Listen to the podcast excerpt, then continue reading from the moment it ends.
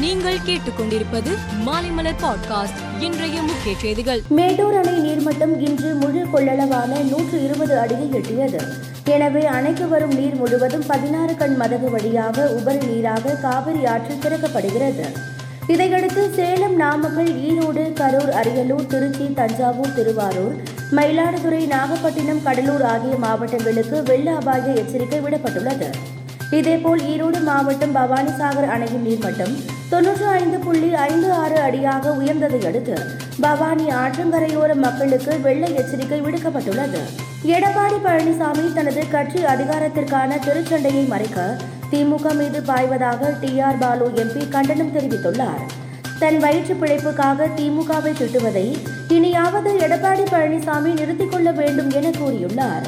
எடப்பாடி பழனிசாமி தலைமையில் நாளை அதிமுக எம்எல்ஏக்கள் கூட்டம் நடைபெற உள்ளது. நாளை மறுநாள் நடைபெறும் ஜனாதிபதி தேர்தலில் வாக்களிப்பது குறித்து இக்கூட்டத்தில் விவாதிக்கப்படுகிறது. மேலும் சட்டசபையில் எதிர்க்கட்சி துணைத் தலைவர் பதவி குறித்தும் ஆலோசிக்கப்படுகிறது. அரிசிக்கு ஐந்து சதவீதம் ஜிஎஸ்டி வரி விதிக்கப்பட்டதை கண்டித்து தமிழகம் முழுவதும் அரிசி ஆலைகள் கடை உரிமையாளர்கள் வேலை நிறுத்தத்தில் ஈடுபட்டனர். இதனால் ஒரு லட்சம் அரிசி கடைகள் ஆலைகள் மூடப்பட்டன. அதிமுக பொதுக்குழு கூட்டத்தை சட்டவிரோதம் என்று அறிவிக்க கோரி ஓ பன்னீர்செல்வம் சுப்ரீம் கோர்ட்டில் மேல்முறையீட்டு மனு தாக்கல் செய்துள்ளார்.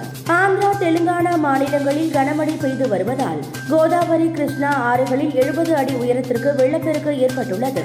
மழை வெள்ளம் மற்றும் ஆற்று தண்ணீர் கிராமங்களுக்குள் புகுந்ததால் ஆற்றங்கரையோர கிராமங்கள் தீவாக காட்சியளிக்கின்றன. குடியரசுத் தலைவர் தேர்தலில் எதிர்க்கட்சிகளின் வேட்பாளர் யஷ்வந்த் சின்ஹாவுக்கு ஆம் ஆத்மி கட்சி ஆதரவு அளிப்பதாக அறிவித்துள்ளது. கட்சியின் ஒருங்கிணைப்பாளர் அரவிந்த் கெஜ்ரிவால் தலைமையில் நடந்த ஆலோசனைக் கூட்டத்தில் இதற்கான முடிவு எடுக்கப்பட்டுள்ளது. ஐக்கிய அரபு அமீரகத்திலிருந்து கேரளா வந்த நபர் ஒருவருக்கு குரங்கு அம்மை நோய் பாதிப்பு உறுதி செய்யப்பட்ட நிலையில் அவருடன் தொடர்பில் இருந்த இரண்டு பேருக்கு தொற்று உறுதி செய்யப்பட்டிருக்கிறது.